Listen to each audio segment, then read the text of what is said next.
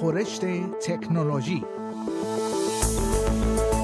خورشت تکنولوژی یک پادکست هفتگی به زبان فارسی از رادیو اسپیس فارسی است پادکستی که در آن از گجت ها یا ابزار تکنولوژیکی جدید گرفته تا نوآوری های جدید در جهان فناوری و یا حتی ویدیوها و اخبار داغ در شبکه های اجتماعی می‌پردازیم.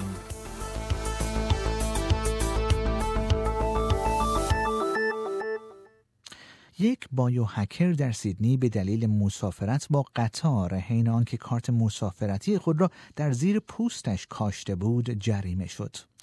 یک biohacker استرالیایی به دلیل جدا کردن چیپ روی کارت مسافرت با وسایل نقلیه عمومی و کاشتن آن زیر پوست دستش به پرداخت 220 دلار جریمه شد.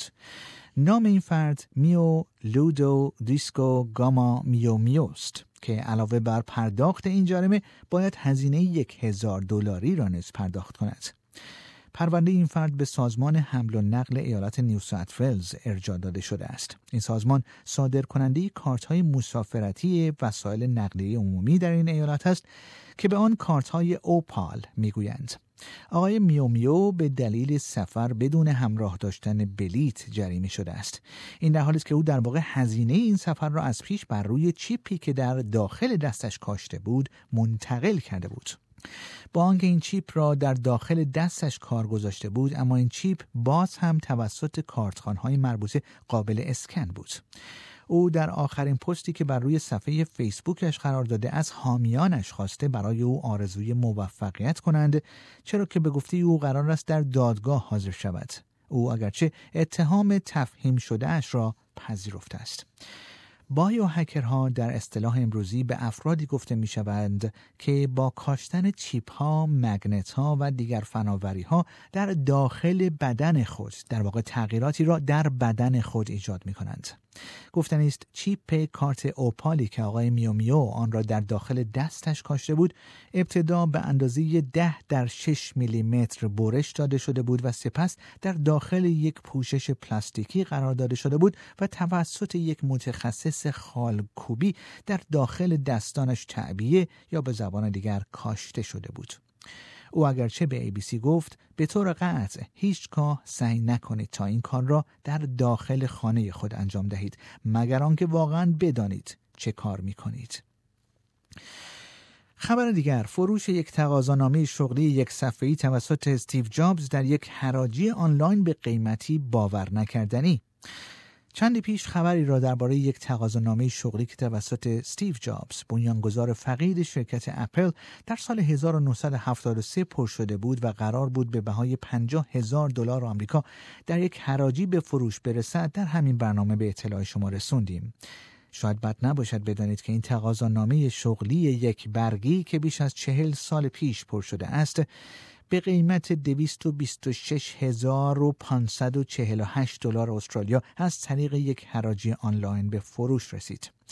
به گفته حراجی RR Auction که مقر اصلی آن در شهر بوستون در ایالات متحده آمریکا قرار دارد یک کارآفرین اینترنتی از کشور انگلستان که ترجیح داده ناشناس باقی بماند برنده این حراجی بوده است این پرسشنامه شغلی در واقع سه سال قبل از آنکه آقای جابز شرکت اپل را پایه‌گذاری کند پر شده است. اما یکی از نکات جالب در این پرسشنامه شغلی وجود غلطهای املایی است که بنیانگذار فقید شرکت اپل در هنگام پر کردن آن مرتکب آنها شده است. در این پرسشنامه یک صفحه می توان علاقه وافر او به تکنولوژی و ورود به این صنعت را مشاهده کرد. او در این پرسشنامه در بخش توانایی ها به فناوری های الکترونیک یا مهندسی طراحی اشاره کرده است و در بخشی که می‌پرسد آیا می تواند با کامپیوتر کار کند نوشته است بله. در این برگه مشخص نیست که آقای جامز برای چه کاری این پرسشنامه را پر کرده و اینکه آیا این تقاضانامه موفقیت آمیز بوده یا خیر در بالای این پرسشنامه او نام کاملش را یعنی استیو جابز نوشته و در بخش نشانی اون نوشته است کالج رید یعنی دانشکده که او قبل از ترک آن برای مدت کوتاه در پورتلند در آن حضور پیدا می کرده. در بخش دیگری که از او پرسیده شده آیا تلفن دارید یا خیر؟ بنیانگذار شرکت اپل نوشته است خیر. بنیانگذار شرکت اپل در سال 2011 به دلیل بیماری سرطان درگذشت. و خبر بعد گوگل سرانجام سیستم عامل ساعتهای هوشمندش را به روز رسانی کرد. پس از حدود یک سال سکوت گوگل سرانجام سیستم عامل ساعتهای هوشمندش را به روز رسانی کرد. این شرکت نامدار در روز پنجشنبه گذشته اعلام کرد که سیستم عامل ساعتهای هوشمندش موسوم به Android Wear را به نام جدید Wear OS by Google تغییر داده است. گفتن تغییر نام سیستم عامل مذکور این تفکر را که گوگل همواره این سیستم عامل را به سیستم عامل اندرویدش متصل بداند کمرنگ تر خواهد کرد. سیستم عامل اندروید سیستم عاملی است که گوگل از آن در تلفن‌های هوشمند و تبلت‌هایش استفاده می‌کند. تلفن‌های هوشمند گوگل هم با سیستم عامل اندروید و هم با سیستم عامل iOS شرکت اپل کار می‌کنند. بنابراین برداشتن چنین ارجاعی به اندروید را می‌توان خود نمادی از این انعطاف پذیری تعبیر کرد.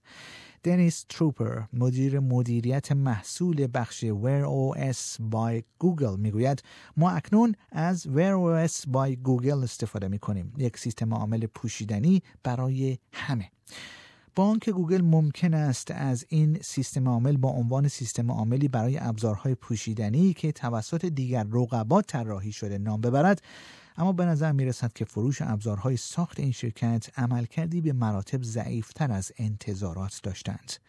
بر اساس یک گزارش توسط مؤسسه Strategy Analytics در سال گذشته سیستم عامل شرکت گوگل تنها 18 درصد از سهم بازار ابزار پوشیدنی یا به زبان دیگر wearables را از آن خود کرده است. این پادکست رادیو SBS بود برای کسب اطلاعات بیشتر از وبسایت sbs.com.au دیدن کرده و یا اپ اسپیس رادیو را دانلود کنید